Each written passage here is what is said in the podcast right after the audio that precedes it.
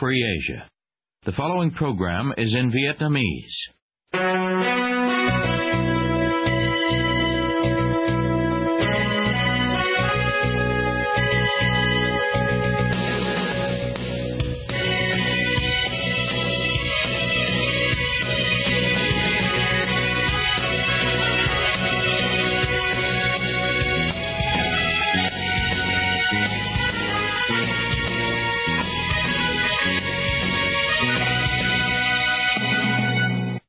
Đây là đài Á Châu Tự Do, phát đi từ thủ đô Washington, D.C., Hoa Kỳ.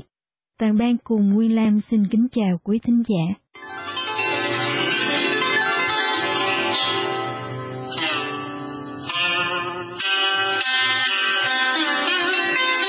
Kính mời quý vị theo dõi chương trình phát thanh tới ngày 25 tháng 9 năm 2019, đang được phát trực tiếp từ lúc 9 giờ giờ Việt Nam trên mạng xã hội Facebook và YouTube. Mở đầu cho chương trình phát thanh hôm nay, mời quý vị đến với bản tin chi tiết. Người phát ngôn của Quốc hội Việt Nam, Tổng thư ký Nguyễn Hạnh Phúc vào ngày 25 tháng 9 được truyền thông trong nước dẫn lời giải thích rằng những người bỏ trốn ở Hàn Quốc không thuộc thành phần đoàn ngoại giao và chỉ đi nhờ máy bay.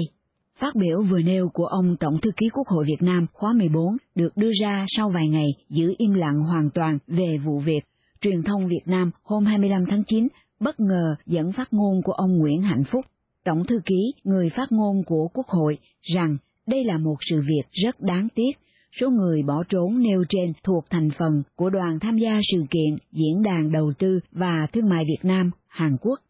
Sự kiện này do Bộ Kế hoạch Đầu tư, Đại sứ quán Hàn Quốc tại Việt Nam và Phòng Thương mại và Công nghiệp Hàn Quốc tổ chức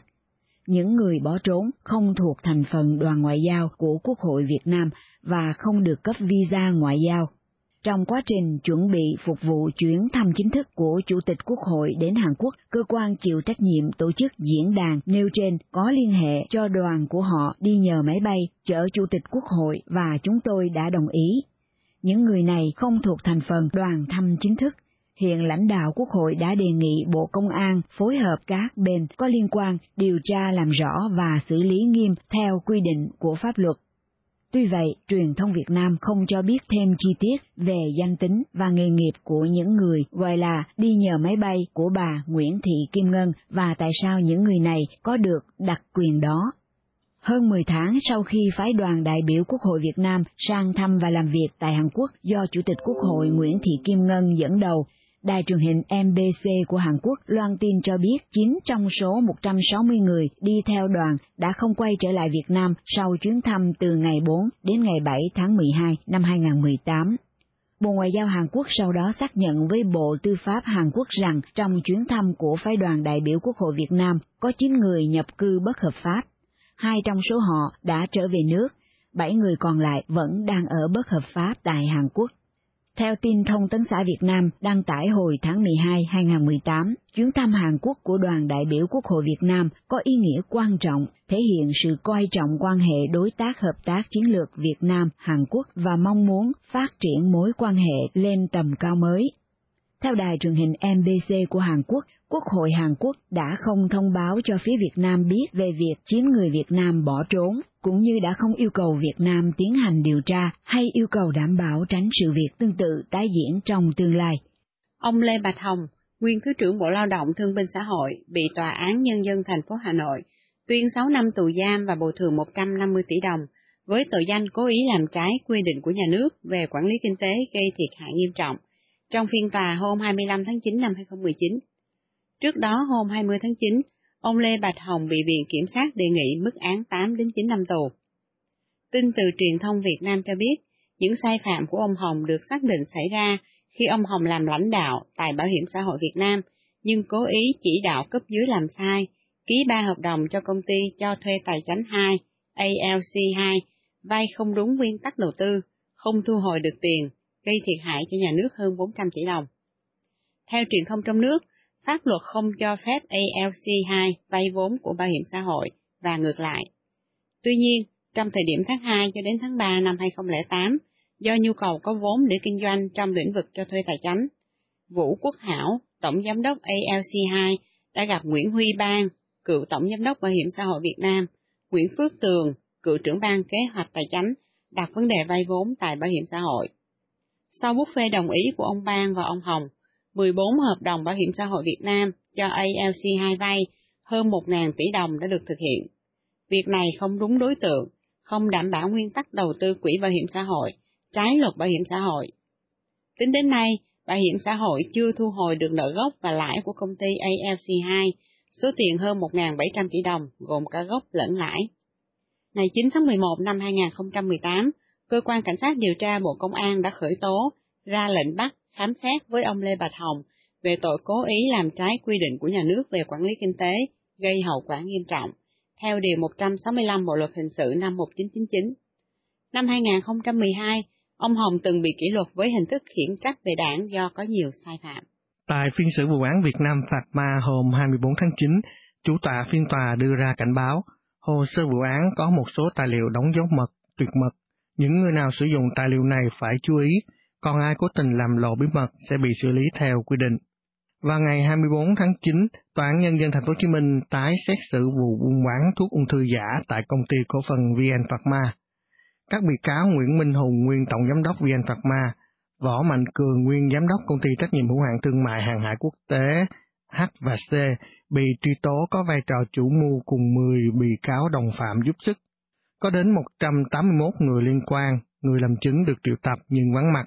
Trong đó có ông Trương Quốc Cường, Thứ trưởng Bộ Y tế. Khi vụ án xảy ra, ông Cường là Cục trưởng Cục Quản lý Dược. Tại các phiên xử trước và quá trình điều tra bổ sung vụ án, các tài liệu mật chưa từng được nhắc đến. Tại phiên xử hôm 24 tháng 9, bị cáo Nguyễn Minh Hùng trong phần trả lời xét hỏi của mình đã thừa nhận việc làm khống hồ sơ để xin Bộ Y tế nhập thuốc ung thư giả về bán. Theo đó, từ năm 2013, Nguyễn Minh Hùng đặt mua thuốc H Capita 500mg trị ung thư của Cường là đại diện công ty Helix Canada.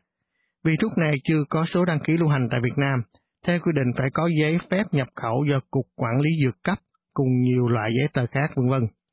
Tuy nhiên ông Hùng do phía đối tác không đáp ứng được các giấy tờ theo yêu cầu, nên ông đã chỉ đạo cho cấp dưới thuê dược sĩ viết hồ sơ kỹ thuật thuốc với giá 2.000 đô la Mỹ, đồng thời lập hợp đồng mua bán khống với nhà cung cấp là công ty Austin Hồng Kông. Xin Cục Quản lý cấp phép nhập 200.000 hộp thuốc H Capita 500mg do công ty Helix Canada sản xuất. Sau đó VN Pharma nhập 9.300 hộp H Capita 500mg thì Cục Quản lý Dược phát hiện lô thuốc này bị giả về nguồn gốc xuất xứ, chất lượng, nên niêm phong. Hội đồng giám định Bộ Y tế kết luận chứa 97,5% hoạt chất capecitabin là thuốc kém chất lượng, không được sử dụng làm thuốc chữa bệnh cho người. Bí thư tỉnh ủy Quảng Ngãi vào ngày 25 tháng 9 đã xin lỗi người dân xã Phổ Thạnh, huyện Đức Phổ,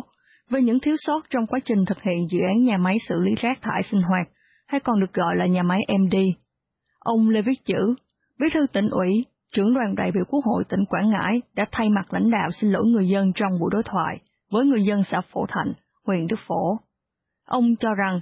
do nôn nóng xây dựng và chưa có kinh nghiệm xây dựng nhà máy rác, nên đã để xảy ra sai sót khiến người dân bức xúc. Cụ thể, dự án đã không đảm bảo quy định về khoảng cách từ nhà máy rác đến hộ dân gần nhất, chưa thực hiện đúng quy trình lấy ý kiến người dân, chưa làm tốt công tác thông tin, tuyên truyền dự án đến người dân, vân vân. Ông cho biết, những cán bộ sai phạm trong vụ việc lần này đều bị xử lý nghiêm theo quy định của đảng và pháp luật nhà nước. Trong đó, ông Nguyễn Quốc Tân, Phó Giám đốc Sở Tài nguyên và Môi trường bị khiển trách. Còn lại những người khác bị kiểm điểm rút kinh nghiệm, như bốn cán bộ Sở Kế hoạch và Đầu tư, gồm ông Nguyễn Đăng Lộc, Phó Giám đốc, bà Hồ Minh Hoa, Nguyên trưởng phòng, ông Nguyễn Văn Tân và Phạm Vĩ Lượng, chuyên viên. Năm cán bộ Sở Xây dựng, gồm ông Nguyễn Phong, Giám đốc, ông Phùng Minh Tuấn, Phó Giám đốc, ông Nguyễn Phi Khanh, chuyên viên, ông Huỳnh Văn Viện, phó trưởng phòng, ông Phạm Quang Thuận, trưởng phòng, và bà Trần Thị Hạ Vũ, chi cục trưởng chi cục bảo vệ môi trường. Kết thúc buổi đối thoại, ông Lê Viết Chữ mong muốn người dân xã Phổ Thạnh đồng thuận cho nhà máy hoạt động đến năm 2022 để xử lý bãi rác cũ và số rác mới phát sinh của riêng xã Phổ Thạnh. Người dân cũng được cử tổ đại diện giám sát hoạt động của nhà máy và các cơ quan liên quan trước khi nhà máy MD vận hành trở lại. Các hoạt động của nhà máy cũng sẽ bị Sở Tài nguyên và Môi trường đặt trạm quan trắc, giám sát chặt chẽ. Dự án nhà máy MD được đầu tư hơn 52 tỷ đồng với công suất xử lý 50 tấn rác một ngày. Tuy nhiên, nhiều người dân đã phản đối mạnh mẽ chỉ trong một thời gian ngắn sau khi nhà máy hoạt động. Cao điểm là việc đề nghị chính quyền di dời nhà máy vào tháng 9 năm 2018 vì sợ ảnh hưởng sức khỏe. Liên quan đến ô nhiễm do rác thải, người dân ở huyện Núi Thành, tỉnh Quảng Nam cũng đã phong tỏa bãi rác Tam Xuân 2 ở xã Tam Xuân hơn một tháng nay, và vào sáng ngày 25 tháng 9, sau khi được thuyết phục, cam kết xử lý mùi hôi thối của công ty xử lý môi trường, người dân đã chấp nhận cho xe của đơn vị vào bãi rác để khắc phục ô nhiễm. Theo lời Tổng Giám đốc Công ty Cổ phần Môi trường Đô thị Quảng Nam, việc xử lý mùi hôi ở bãi rác Tam Xuân 2 sẽ mất khoảng 3 đến 4 ngày, và người dân sẽ có quyền giám sát sau khi mùi hôi được xử lý. Quý thính giả đang nghe chương trình phát thanh của Đài Á Châu Tự Do. Ngoài các trang Facebook và YouTube, quý vị cũng có thể đón nghe các chương trình phát thanh của đài qua vệ tinh Intelsat 17 băng 9 ở 66 độ Đông và vệ tinh 19 băng C ở 166 độ Đông. Tiếp nối chương trình, thưa quý vị, đài truyền hình MBC của Hàn Quốc hôm 23 tháng 9 đưa tin về việc 9 người đi theo phái đoàn Quốc hội Việt Nam do Chủ tịch Quốc hội Nguyễn Thị Kim Ngân dẫn đầu đã tách đoàn, trốn ở lại Hàn Quốc bất hợp pháp từ hồi tháng 12 năm 2018. Chính sách quản lý nhân sự theo đoàn đại biểu Quốc hội đi nước ngoài như thế nào? Tại sao lại để tình trạng này xảy ra? Liệu có tổ chức nào núp bóng đại biểu Quốc hội mượn danh nghĩa Quốc hội để trục lợi hay không? Trung Khang tìm hiểu ý kiến các đại biểu Quốc hội trong phần sau. Hơn 10 tháng sau khi phái đoàn đại biểu Quốc hội Việt Nam sang thăm và làm việc tại Hàn Quốc do Chủ tịch Quốc hội Nguyễn Thị Kim Ngân dẫn đầu, đài truyền hình MBC của Hàn Quốc mới lan tin cho biết 9 trong số 160 người đi theo đoàn đã không quay trở lại Việt Nam sau chuyến thăm từ ngày 4 đến ngày 7 tháng 12 năm 2018. Tin cho biết, phái đoàn đại biểu Quốc hội Việt Nam sang Hàn Quốc theo lời mời của Chủ tịch Quốc hội Hàn Quốc Moon Hee-san. Ngoài Chủ tịch Quốc hội Nguyễn Thị Kim Ngân, còn có 20 quan chức cấp cao là các bộ trưởng và các ủy viên Ủy ban Thường vụ Quốc hội. Theo hãng tin MK News, chính phủ Hàn Quốc đã không biết gì về việc chính thành viên trong đoàn đại biểu Quốc hội Việt Nam bỏ trốn, cho tới khi một người trong số đã bỏ trốn xuất hiện ở sân bay hồi đầu năm 2019 và xin trở về Việt Nam, thì vụ việc mới được vỡ lẽ. Bộ Ngoại giao Hàn Quốc khi trả lời phóng viên BBC tiếng Hàn hôm 24 tháng 9 năm 2019 cho biết đã xác nhận với Bộ Tư pháp Hàn Quốc rằng trong chuyến thăm của phái đoàn đại biểu Quốc hội Việt Nam, có 9 người nhập cư bất hợp pháp. Hai trong số họ đã trở về nước, 7 người vẫn còn đang ở bất hợp pháp tại Hàn Quốc. Bộ Ngoại giao sẽ có hành động tiếp theo dựa trên cuộc điều tra của Bộ Tư pháp và dựa trên mối quan hệ Việt-Hàn và mối quan hệ liên triều để tìm hiểu tiếp về vụ việc. Hiện tại chính phủ Việt Nam cũng như báo chí nhà nước chưa lên tiếng về việc này. Ông Lê Văn Cuông, nguyên phó trưởng đoàn đại biểu Quốc hội tỉnh Thanh Hóa, không bàn về vụ việc chín người trong đoàn đại biểu Quốc hội bỏ trốn bất hợp pháp tại Hàn Quốc. Tuy nhiên ông cho RFA biết thông tin liên quan việc tổ chức đi nước ngoài của Quốc hội vào ngày 24 tháng 9. Hàng năm là theo cái nhu cầu xây dựng pháp luật hoặc là học tập ờ, kinh nghiệm ờ, hoạt động của Quốc hội thì Ủy ban thường vụ Quốc hội có xem xét quyết định các đoàn đi ra nước ngoài để ờ, nghiên cứu và học tập kinh nghiệm cái số lượng thì ờ, nó tùy theo cái nguồn kinh phí hàng năm của các cơ quan của quốc hội. Để tìm hiểu về quy định nhân sự khi theo đoàn đại biểu quốc hội ra nước ngoài, đã cho tự do liên lạc ông Nguyễn Việt Thắng, đại biểu Quốc hội Việt Nam khóa 14 nhiệm kỳ 2016-2021 thuộc đoàn đại biểu Quốc hội tỉnh Bến Tre và được ông cho biết như sau chắc là với quy định gì đâu thì các cái đoàn quốc hội muốn đi thì sẽ phải có cái kế hoạch rồi đi đâu thì phải được ở nơi đấy người ta mời hoặc là mình đặt vấn đề người ta có mời không rồi tham quan việc gì nội dung gì phải phụ thuộc vào cái đoàn đấy làm việc rồi sau đó là ở cái nơi mà người ta tiếp đón đấy hai bên phải thỏa thuận với nhau yeah. Dạ. còn đoàn đi thì chủ yếu là do từng công việc của từng cái nhóm yeah. tại vì quốc hội nó có nhiều vấn đề thì học tập kinh nghiệm cũng có trao đổi kinh nghiệm cũng có rồi nhiều việc hoặc là quan hệ tế với nhau về việc trao đổi giữa các cái quốc hội hoặc nghị viện với nhau có rất nhiều loại khác nhau dạ chia theo nhiều cấp khác nhau và nhiều nội dung khác nhau đây không phải là lần đầu tiên xảy ra việc công dân Việt Nam hay quan chức đi công tác và tham quan nước ngoài rồi bỏ trốn ở lại. Trước đây đã từng xảy ra chuyện các quan chức người Việt đi công tác ở châu Âu đã không quay trở lại Việt Nam, hay vụ ông Trần Ngọc Phi Long, Phó trưởng phòng hợp tác quốc tế của Sở Ngoại vụ thành phố Cần Thơ, được cử đi công tác tại Mỹ đã bỏ trốn là ở lại quốc gia này. Tuy nhiên, Vụ đi theo đoàn ngoại giao do Chủ tịch Quốc hội dẫn đầu thì đây là trường hợp đầu tiên. Luật sư Trần Quốc Thuận, nguyên chánh văn phòng Quốc hội Việt Nam cũng khẳng định đây là lần đầu tiên xảy ra chuyện trốn ở lại nước ngoài của đoàn đại biểu Quốc hội. Trong một thời kỳ mà sau làm việc thì không có không có xảy ra trường hợp như thế, không có xảy ra là cái phái đoàn đi rồi ở lại, không có đóng lại, dạ. chưa chưa từng xảy ra. Theo ông Lê Văn Cuông thì trong đoàn đi nước ngoài của Quốc hội lúc trước thường chỉ có các đại biểu Quốc hội hay cùng lắm có một số người liên quan dự án xây dựng luật hay công việc của Quốc hội thì được cử đi, chứ người nhà hay quen thân thì không được tham gia. Ông nói tiếp các đại biểu quốc hội cũng là những đối tượng được ờ, chọn lựa được ờ, được ờ, dân bầu tín nhiệm yeah. Dạ. và cái sự quản lý là cũng chặt chẽ cho yeah. Dạ. nên là các đối tượng này là rất là nghiêm túc và thực hiện tốt các cái quy định cho nên tôi thấy trường hợp nào nghe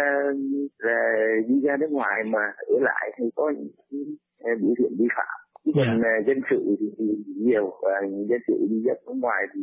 vi phạm ở lại ờ, nước cũng rất nhiều nhưng mà riêng ờ,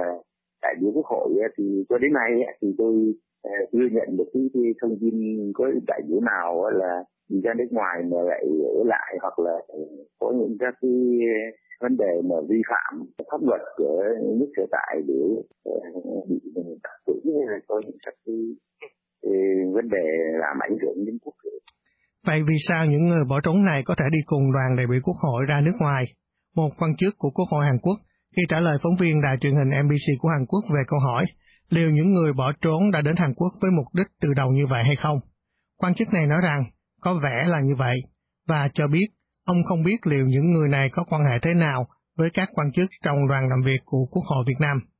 Theo đại biểu Quốc hội Nguyễn Việt Thắng, phải tùy thuộc công việc nếu nội dung có liên quan công nghiệp thực phẩm, thì đoàn quốc hội cũng phải có một vài chuyên gia đi kèm am hiểu công nghiệp thực phẩm, hay một vài doanh nghiệp nào đó đi kèm để trao đổi với nhau. Hay đi về phòng chống thiên tai thì phải có chuyên gia phòng chống thiên tai. Còn đại biểu quốc hội thì vị nào chuyên về việc đó thì đi. Ông nói tiếp. Theo tôi biết mà những cái việc mà tôi biết thì chưa có ai cả. Yeah. Dạ. yeah. Dạ. chưa có ai, chưa nghe tin gì nữa Dạ. Các cái đoàn kinh tế bình thường thì cũng lâu lắm rồi, hàng chục năm nay, chục năm trước thì tôi thấy cũng có. Có người đi theo đoàn công tác thì cũng có người ở lại, nhưng mà nói chung là rất là hạn hữu, còn đoàn của Quốc hội thì chưa có, tôi chưa thấy. Về thông tin chín người đi theo đoàn Quốc hội Việt Nam bỏ trốn ở lại Hàn Quốc hồi tháng 12 năm 2018, ông Thắng cho biết. Ờ, tôi, tôi, cái đấy thì lại không nghe tin. Dạ. Rồi, được rồi, cảm ơn, tôi không nắm được thông tin đấy nha. Dạ, dạ. Khi trả lời báo chí trong nước trước đây, Ông Nguyễn Sĩ Cương, Ủy viên Thường vụ Ủy ban Pháp luật của Quốc hội, nguyên tránh thanh tra Bộ Nội vụ cho biết, các quy định hiện hành rất khó xử lý đối với những trường hợp cán bộ bỏ trốn ở lại nước ngoài. Ông Lê Văn Cuông cho biết, trong quy định về quy chế hoạt động của đại biểu Quốc hội có đề cập rất rõ quyền và trách nhiệm cũng như chế tài xử lý vi phạm. Còn các chuyên gia doanh nhân đi kèm đại biểu Quốc hội, nếu vi phạm cũng căn cứ vào pháp luật Việt Nam, tùy theo mức độ nặng nhẹ các cơ quan chức năng sẽ xem xét có chế tài xử lý. Vấn đề này, pháp luật Việt Nam rất minh bạch, kể cả phạm tội ra nước ngoài thì phát lệnh truy nã quốc tế. Theo tin Thông tấn xã Việt Nam đăng tải hồi tháng 12 năm 2018, chuyến thăm Hàn Quốc của đoàn đại biểu Quốc hội Việt Nam có ý nghĩa quan trọng, thể hiện sự coi trọng quan hệ đối tác hợp tác chiến lược Việt Nam-Hàn Quốc và mong muốn phát triển mối quan hệ lên tầm cao mới. Theo đài truyền hình MBC của Hàn Quốc, Quốc hội Hàn Quốc đã không thông báo cho phía Việt Nam biết về việc chính người Việt Nam bỏ trốn, cũng như đã không yêu cầu Việt Nam tiến hành điều tra hay yêu cầu đảm bảo tránh sự việc tương tự xảy ra trong tương lai. Tuy nhiên, với sự vụ vỡ lẽ như trên, dư luận trong nước rất bức xúc. Nhiều người mong muốn Chủ tịch Quốc hội lên tiếng về vấn đề, chịu trách nhiệm về vấn đề này. Thậm chí, chính phủ Việt Nam phải điều tra rõ những cá nhân, tổ chức nào đã trục lợi trên danh nghĩa Quốc hội, làm mất thể diện quốc gia, chà đạp quốc thể.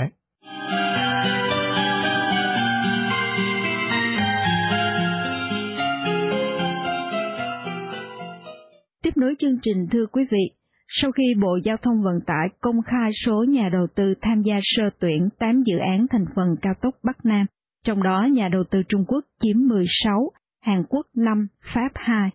Người dân và các chuyên gia kinh tế đều lên tiếng về việc nhà thầu Trung Quốc phủ sóng cao tốc Bắc Nam. Sau một thời gian đón nhận nhiều luồng ý kiến khác nhau về dự án này, ngày 24 tháng 9, Bộ Giao thông Vận tải chính thức tuyên bố chỉ đấu thầu trong nước với 8 dự án thành phần cao tốc Bắc Nam phía Đông. Hòa ái ghi nhận ý kiến của dư luận liên quan thông tin vừa nêu. Mời quý vị cùng theo dõi. Trong số rất nhiều ý kiến chia sẻ qua mạng xã hội niềm hân hoan, trước thông tin của Thứ trưởng Bộ Giao thông Vận tải Nguyễn Ngọc Đông, vào ngày 24 tháng 9 xác nhận với truyền thông rằng chỉ đấu thầu trong nước với 8 dự án thành phần thuộc dự án cao tốc Bắc Nam. Nhà báo Hồ Bất Khuất bày tỏ trên trang Facebook cá nhân rằng chính phủ đã biết nghe dân khi hủy đấu thầu quốc tế dự án cao tốc Bắc Nam. Vào tối cùng ngày, nhà báo Hồ Bất Khuất còn lên tiếng với đài Á Châu Tự Do. Theo tôi nghĩ đấy là một cái dấu hiệu là cái phản biện xã hội nhất là được các ý kiến được bày tỏ rất là mạnh mẽ trên mạng xã hội thì à, chính phủ cũng nghe ra đương nhiên là chính phủ thì người ta nói chung như vậy nhưng là có rất nhiều người trước hết là một số người nghe rồi dần dần người ta thuyết phục. Thì hơn nữa là thấy ờ, trong dân ý, người ta thống nhất gần như là thống nhất là nếu để cho nhà thầu nước ngoài vào thì ờ, nó không có lợi về an ninh quốc gia. Chính vì vậy là chính phủ đã thông qua một cái quyết định để cho là sáng suốt và đây là cái tin vui nhất từ chính phủ trong thời gian gần đây. Đài áp A ghi nhận quả đúng là một tin vui cho người dân Việt Nam, nhất là những người dân gồm nhiều thành phần trong xã hội đã từng thiết tha lên tiếng cũng như ký tên vào kiến nghị thư để kêu gọi chính phủ Việt Nam không cho đấu thầu quốc tế vì lo sợ các nhà thầu Trung Quốc sẽ chiếm dự án cao tốc Bắc Nam, là một trong những dự án trọng điểm của đất nước. Khi hệ lụy trước mắt từ dự án đường sắt đô thị Cát Linh Hà Đông do vay vốn và nhà thầu Trung Quốc đảm trách là một minh chứng rõ ràng nhất. Bên cạnh đó cũng không ít ý kiến còn cho rằng động thái mới nhất của Bộ Giao thông Vận tải được xem như thêm một phản ứng của Hà Nội đối với Bắc Kinh sau khi vào cuối tháng 8 có thông tin cho biết Việt Nam dự định trở thành quốc gia ASEAN đầu tiên cung cấp mạng 5G mà không dùng kỹ thuật của tập đoàn Trung Quốc, Huawei trong bối cảnh hai quốc gia láng giềng 4 tốt 16 chữ vàng đang xảy ra căng thẳng leo thang ở bãi tư chính ngoài Biển Đông. Dự án đường bộ cao tốc Bắc Nam chạy dọc theo phía đông của Việt Nam sát với Biển Đông kéo dài từ tỉnh Lạng Sơn đến tỉnh Cà Mau, có chiều dài 2.109 km. Dự án cao tốc Bắc Nam bao gồm 11 dự án, trong đó có 3 dự án là đầu tư công và 8 dự án còn lại sẽ được xây dựng theo mô hình hợp tác công tư PPP. Tổng mức đầu tư của dự án cao tốc Bắc Nam là 118.000 tỷ đồng,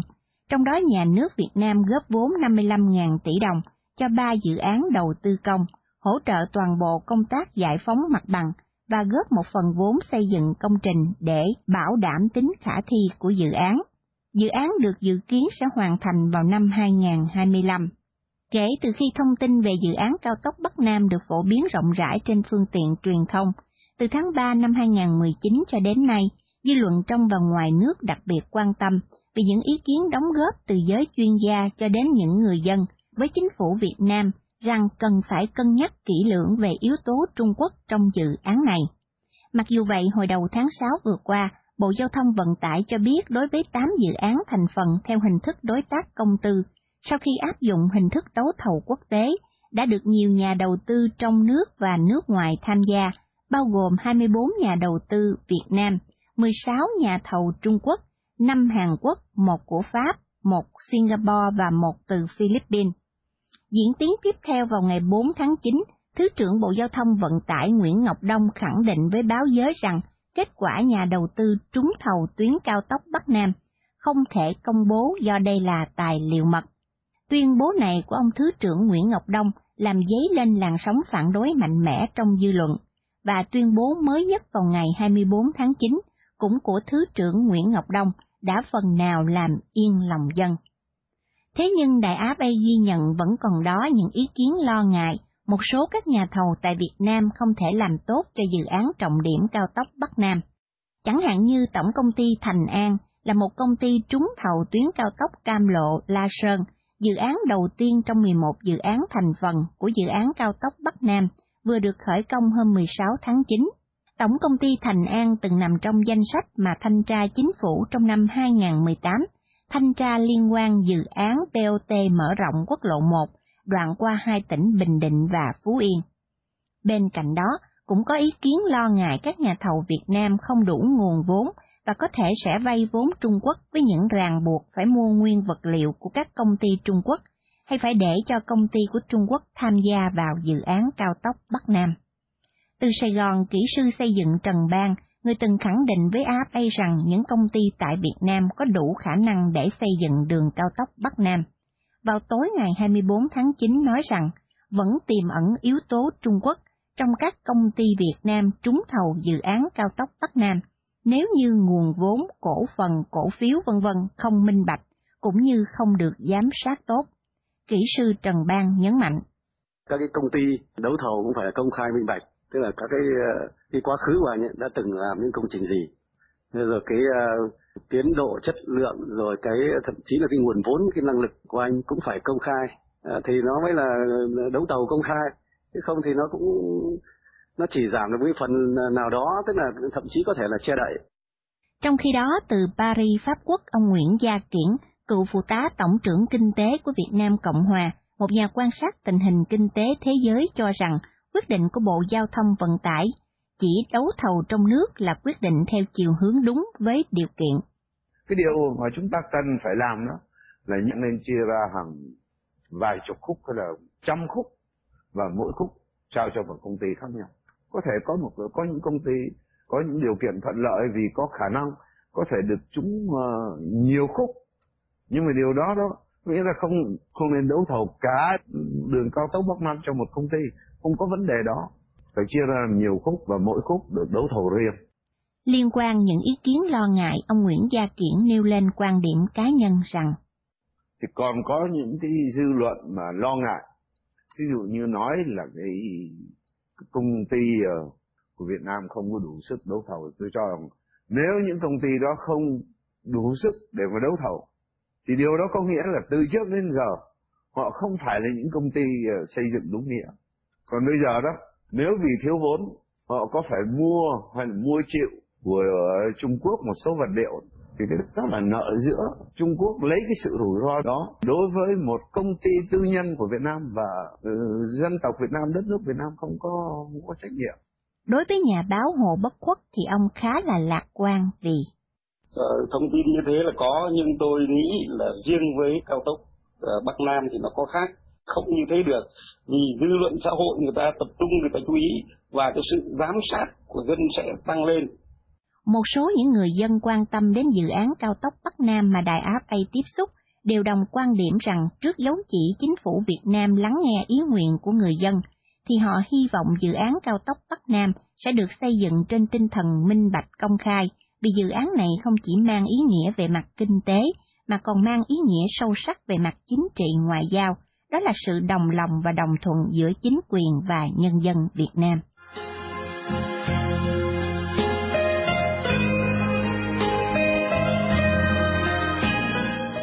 Quý thính giả vừa theo dõi chương trình phát thanh tối ngày 25 tháng 9 năm 2019 của Ban Việt ngữ Đài Á Châu Tự Do. Quý vị có thể nghe lại chương trình này, đọc những bài viết, xem các video, tin tức và thời sự bằng cách truy cập vào website rfa tiếng việt.net. Song song đó, ứng dụng tin mới RFA trên điện thoại thông minh và postcard cũng có thể giúp quý vị theo dõi các chương trình tin tức thời sự bằng video hay audio của Đài Á Châu Tự Do Quý vị quan tâm đến chương trình, xin gửi email về địa chỉ vietweb avong rfa.org. Xin hẹn quý vị vào chương trình ngày mai. Toàn ban cùng Nguyên Lam cảm ơn quý vị đã đến với chương trình và hẹn gặp lại. You have been listening to Radio Free Asia. Amen.